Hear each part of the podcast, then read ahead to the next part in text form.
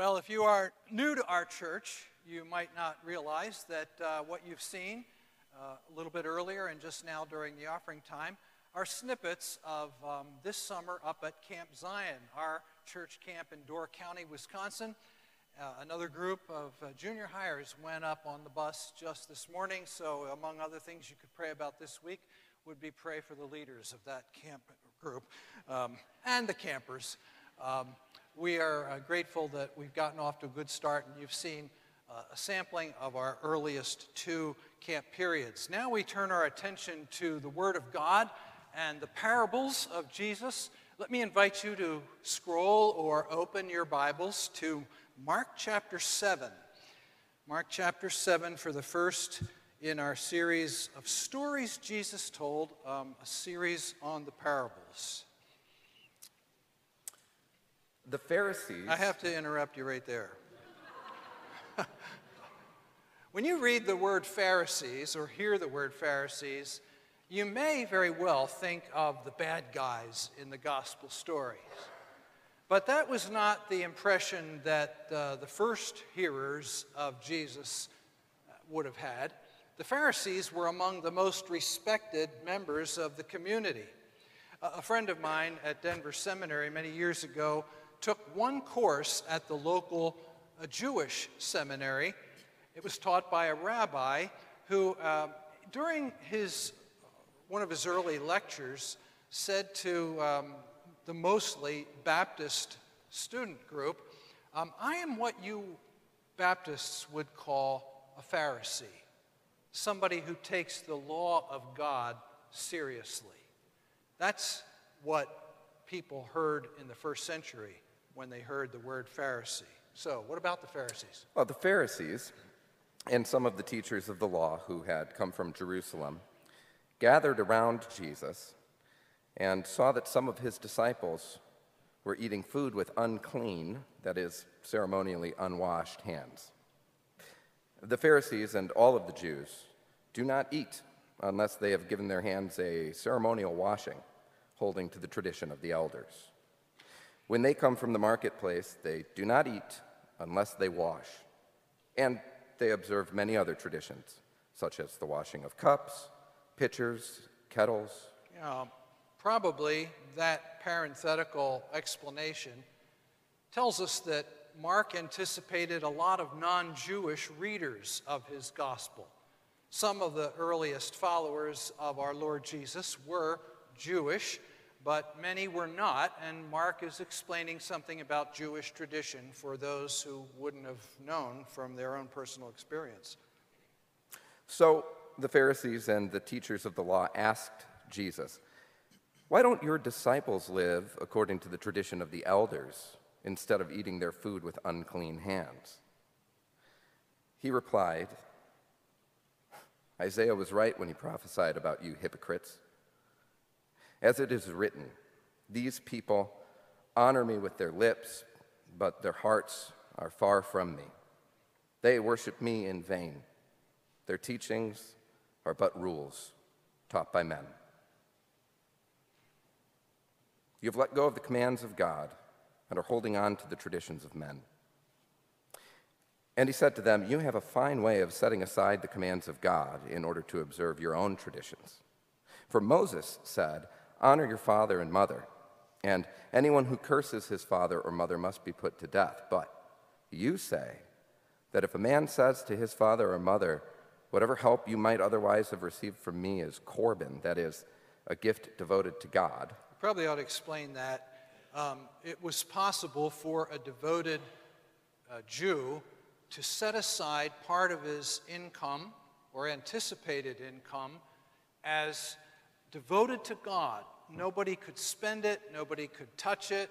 It was for the temple, for um, the priests to dispose of as they saw fit. And the word for this um, setting aside was Corban. Whatever help you might otherwise have received from me is Corban. Uh, then you no longer let him do anything for his father or mother. Thus, you nullify the word of God by your tradition that you've handed down, and you do many things like that. Again, Jesus called the crowd to him and he said, Listen to me. everyone, and understand this nothing outside a man can make him unclean by going into him. Rather, it is what comes out of a man that makes him unclean.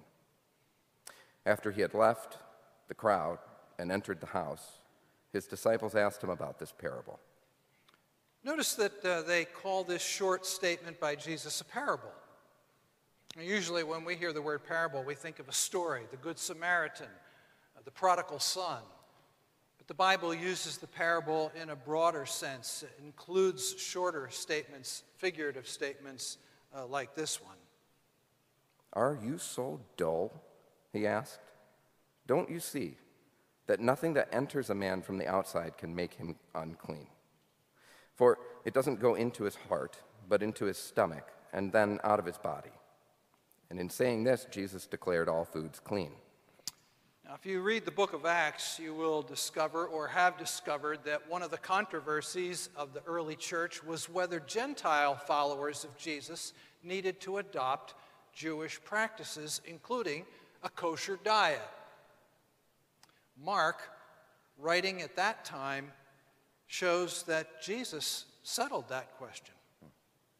He went on What comes out of a man is what makes him unclean. For from within, out of men's hearts, come evil thoughts, sexual immorality, theft, murder, adultery, greed malice, deceit, lewdness, envy, slander, arrogance, and folly.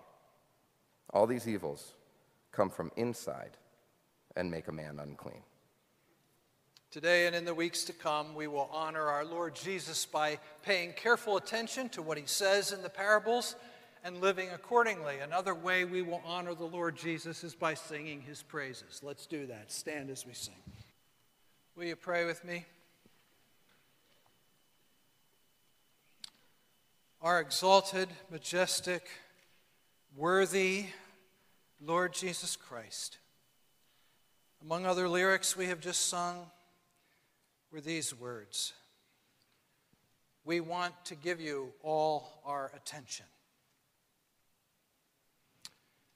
To that end, we petition your Father and our Father for this grace.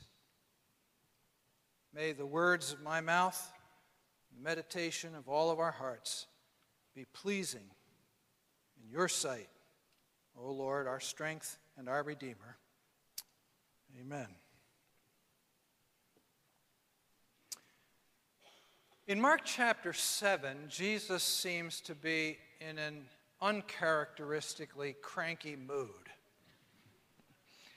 When the most respected members of his community ask him a question, he snaps back calling them hypocrites in front of a crowd, and so humiliating them and not exactly improving his already rocky relationship with the religious establishment. And then, when his friends ask him a question a few minutes later, he responds, Are you really so dumb? What's going on here?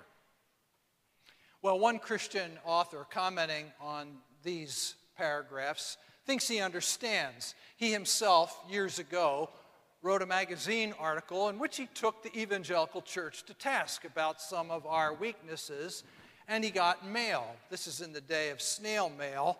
Um, responding to the article. The first letter that he opened um, commended him for writing with, quote, the pen of a prophet. He'd never been complimented that way before and was feeling pretty good. He opened the second envelope, and without so much as the courtesy of a greeting, the writer said, You're the voice of the devil. So his emotions plummeted from the highest of the high to the lowest of the low with two swipes of a letter opener. Perhaps Jesus felt that way.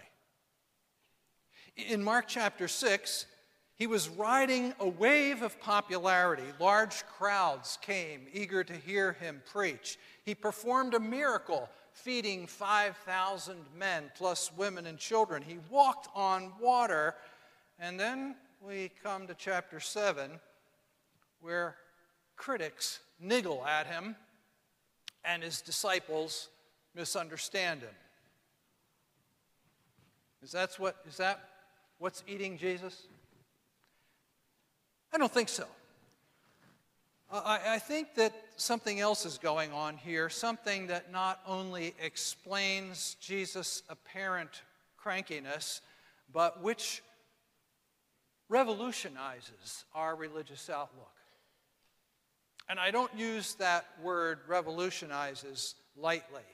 A respected New Testament scholar says of today's text this is well nigh the most revolutionary passage in the New Testament. Mark chapter 7, verse 1. The Pharisees and teachers of the law come from Jerusalem. Evidently, Jesus' teaching and healing ministry had attracted a lot of attention, most of it positive, but some of it controversial. And the religious leaders thought they better head north from Jerusalem to investigate. So, do they interview people who have been healed? Do they talk to those who were fed by the miracle of the loaves and the fish? Do they interview the family of the dead girl whom Jesus raised? Do they give his teaching a hearing? No. They criticize him because his disciples didn't wash their hands before they ate. Boys and girls, do your parents bug you about washing your hands before you come to the supper table? I read about one kid who was called for dinner, and his mother added, Don't forget to wash your hands. And a guest overheard him muttering, Jesus and germs, Jesus and germs. That's all I ever hear about, and I've never seen either one of them. the first century readers of Mark's gospel didn't know everything that we know about germs. Washing here in this chapter is not so much about hygiene not solely anyway. It's more about ritual purity. Old Testament law said that um, priests had to wash their hands before ministering in the tabernacle or the temple. It, it was a way of saying that if you are going to uh, worship a holy God, you don't want to come dirty. And in Jesus' day, it had become a tradition for all Jews to wash before meals to symbolize the same truth. We are a holy people, we serve a holy God, and we don't want to come into his presence dirty. Not a bad tradition, really. And, you know, we need traditions for all of life, but including the worship of God. Otherwise, we would have to think from scratch every time we came to worship about how are we going to do this? How are we going to show reverence for God? Well, we have a tradition of bowing our heads when we pray. How are we going to express gratitude for all God's gifts? Well, we have a tradition, many of us, of saying grace before every meal. The Bible doesn't say that you have to do things this way. These are just ways of doing what the Bible does say. And so, intercession time and watch night services and age graded Sunday school and postludes and communion on the first Sunday of the month and dipping somebody three times when you baptize them and camp reflections. Uh, these are not commanded by the Bible, but they do help us live out our life before God. It's a good thing. Traditions are a good thing, unless, unless we elevate our traditions to the authority of the inspired Word of God. Uh, I think of a small town church in upstate New York.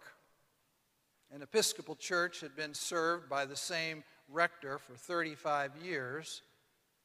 When he retired, a, a young minister came to that parish. It was his first assignment. He was eager to do a good job. But um, after a few weeks, he had a feeling that something was wrong, something, something was not right, that his people were upset with him. And, and so he, he took aside one of the lay leaders of the church and said, I, I don't know what's wrong, but I have a feeling that something's wrong. And the man said, Well, Father, that, that's true. I hate to say it, but it's the way you do the communion service. I said, well, what, the way I do the communion service? I don't, I don't think I leave, I, I don't think I've added anything or changed anything. And the, the lay leader said, Well, it's not so much as what you do as what you've left out. I don't think I leave anything out of the communion service. Oh, yes, you do. Our previous pastor, when he administered the chalice to the people, would always go over first to the radiator and touch it. Touch the radiator, the young minister said. I, I never heard of that. So the next day he called the former rector and said, I haven't been here even a month and I'm in trouble. In trouble? Why? Well, it's something to do with the radiator. Is that possible? D- did you do that? And the former pastor said, Oh, yeah, I did. Before I administered the chalice to the people, I touched the radiator to discharge static electricity so I wouldn't shock them. And so, for 35 years, this untutored congregation thought that this was a holy tradition. And um, as a consequence, they got a reputation as being the Church of the Holy Radiator. the Pharisees' question in Mark 7 was kind of like that of the disgruntled New Yorkers. The Pharisees weren't sincerely trying to learn. Master, we notice that your followers do things differently. Um, we, we need to learn about this. No, no. They just jump in with criticism. Of all the important things they could have inquired about, the kingdom of God, the compelling evidence that God was working miracles through Jesus, of all these important things, they focus on dirty hands. And Jesus is tough on them because they are the spiritual leaders of the nation and they care more about their traditions than the Word of God. You hypocrites, he calls them in verse 6. Just like your forefathers that Isaiah encountered when he said, These people honor me with their lips, but their hearts are far from me. May God spare us that rebuke in worship. May He never say of me or of you, Your hearts, you, you honor me with your lips, but your hearts are far from me. Verse 7 Your worship is in vain, teachings just human rules. Sometimes people not only put tradition on a par with the Bible, sometimes they elevate tradition above the Bible. Verse 8 You have let go of the commands of God and are holding on to the traditions of men. Years ago, a seminary professor was challenged on his teaching on a particular belief, and he mustered one passage of Scripture after another to prove his point, but his critics said in frustration, That may be the Bible, but it's not Baptist. Well, the example that Jesus gives is this Corban tradition. Whatever its origin may have been, whatever good intentions those who started it may have had, it was used in Jesus' day to circumvent the plain teaching of Scripture that parents are to be honored. So some people were saying of money that they could have used to help their ailing parents, to provide for their aging parents, oh, that's Corban. Now, maybe they weren't really intending to ever give it to the priest. Maybe they weren't intending to ever use it for a more spiritual purpose, but what they for sure weren't doing was obeying the Bible. And Jesus says in verse 13, You do many things like that. Many ways in which you let go of God's word so that you can hold on to your traditions. And I wonder, what would Jesus say about our traditions? I, have seriously pondered that over the last few days as I prepared to preach this text and wondered whether we have any traditions that we elevate above God's Word. I, I don't think so. I'm sure that probably some traditions matter more to us than they should, and that if we went about changing some of them, people would squawk and maybe even be more upset than if they heard heresy preached from the pulpit. But I don't think that there are areas in which we set aside God's word so that we can hold on to our traditions instead. If so, may God show us and give us grace to repent. Jesus said that his critics did that sort of thing a lot. In verse 14, he gets back to the original topic what makes you dirty? What makes you dirty? Eating with unwashed hands? Were Jesus' disciples morally, spiritually dirty because they broke with this tradition? Well, look again if you have your Bible open to verses 14 and 15. Again, Jesus called the crowd to him and said, Now listen to me, everyone. Understand this. Nothing outside a man can make him dirty by going into him. Rather, it's what comes out of a man that makes him unclean or dirty. Now, that's today's parable. Not a full blown narrative, not a story, but it's called a parable, showing that the Bible uses that term a little more broadly, loosely than we typically do. The parable is not anything that is outside of a person consumed by him, including the dirt on his hands, is what makes him spiritually dirty. What makes you spiritually dirty is what's on the inside. Well, the disciples didn't understand this. Verse 17 after he'd left the crowd and entered the house, his disciples asked him about this parable. And he said, There's no such thing as a dumb question. Uh, not in my Bible.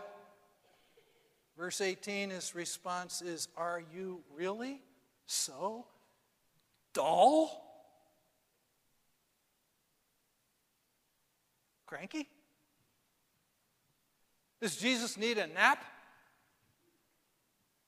Or did he maybe fear that his followers were still too much like the Pharisees in their thinking? The disciples had been with Jesus when, in chapter 1, he touched an untouchable leper. When, in chapter 2, he hung around tax collectors and sinners when he broke with the established traditions about fasting, when he broke established Sabbath traditions in order to heal people on that sacred day, when in Mark chapter 5 he allowed a ritually unclean woman to touch him. They had heard Jesus come to their defense just a couple minutes earlier with a stinging rebuke to the Pharisees. How can they not get it? So Jesus has a right to be short with them. And Jesus has a right to be short with us. because, with the benefit of hindsight and 2,000 years of hearing this story, the church still fails to get it right sometimes. Fortunately, Jesus didn't give up on them, and he doesn't give up on us. He explains again, patiently. Verse 18, don't you see? Don't you see that what enters a man from outside can't make him unclean? It doesn't go into his heart, but into his stomach and then out of his body. Uh, the New International Version is being A little gentle here. Literally, the Greek says it goes out into the latrine. What makes you dirty? Not eating with unwashed hands, not eating pork or shellfish. Verse 20 What comes out of a man is what makes him unclean. What makes you and I unclean? Not touching a leper or hanging around with people who don't know Jesus yet, or failure to keep somebody's tradition. Again, it's what comes out of a man that makes him unclean. In Matthew's version of this story, it reads, What comes out of a man's mouth comes from his heart and makes him unclean. From within, out of the heart, come evil thoughts, sexual immorality, theft, murder, adultery, greed, malice, deceit, lewdness, envy, slander, arrogance, and folly. Ah, takes more than a cup of water poured over your hands to clean up that list.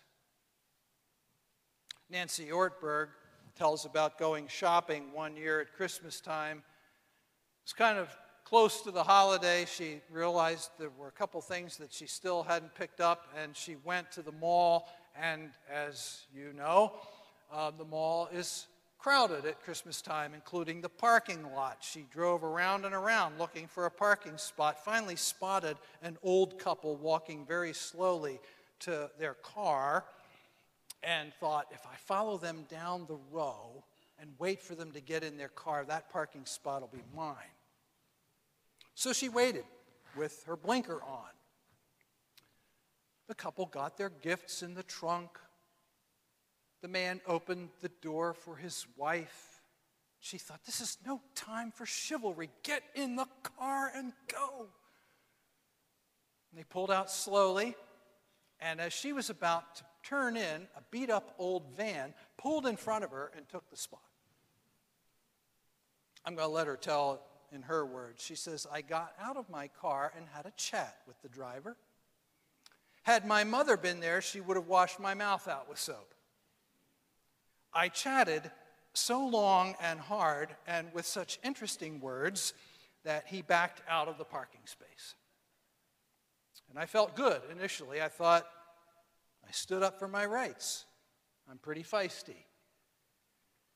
But then a verse came into my head that says, The things that come out of the mouth come from the heart, and these make a man unclean. The painful truth, she continues, is the Bible says the condition of my heart is reflected by what comes out of my mouth and how I live my life. And I came to the conclusion that I was wrong I told God that my actions and words did indeed reflect the condition of my heart, and I wasn't proud of it. Why did that New Testament scholar I quoted early call this text revolutionary? Because almost all religions locate dirt on the outside and come up with ways to deal with that. Rules, lists, traditions, ceremonies. This is how you can be clean, right with God. Obey the rules, respect the lists, keep the traditions, observe the ceremonies. Oh, if only it were so easy. The sobering truth is that nothing less than a new heart will do. Israel's prophets looked forward to a day when God would put a new heart in his people. Jesus called it being born again. He comes into your life, makes you clean on the inside, gives you his spirit to take up residence there and purify your heart day by day. Researchers at the University of Toronto published data about 15 years ago that suggests people experience a powerful urge to wash themselves when suffering from a guilty conscience. This urge is known as the Macbeth effect from that scene uh, where Lady Macbeth says, Out, out, damned spot, trying to wash a blood stain that's only in her head. Well, in order to study this effect, the researchers asked volunteers or invited volunteers to just think about some immoral act they had committed in the past shoplifting, um, betraying a friend, or so on. And then the volunteers were offered the opportunity to wash their hands. And according to this study, the people who had retraced their sins were twice as likely to accept the invitation to wash. And interestingly, that act of washing did relieve the guilt of some volunteers, at least temporarily. After deciding whether or not to wash, the subjects who had felt guilty were given a chance to volunteer for an upcoming charity event, and those who washed their hands were far less likely to volunteer than those who didn't wash. Maybe that explains why Jesus was so hard on the people who got it wrong in Mark chapter 7. Because the people who get it wrong tell us that what makes us dirty is on the outside. I can get rid of guilt by washing my hands. As long as I believe that, I'll never be clean before God.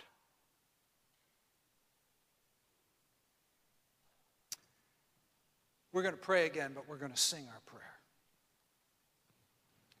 I'll invite you to stand and make the words of this prayer your own.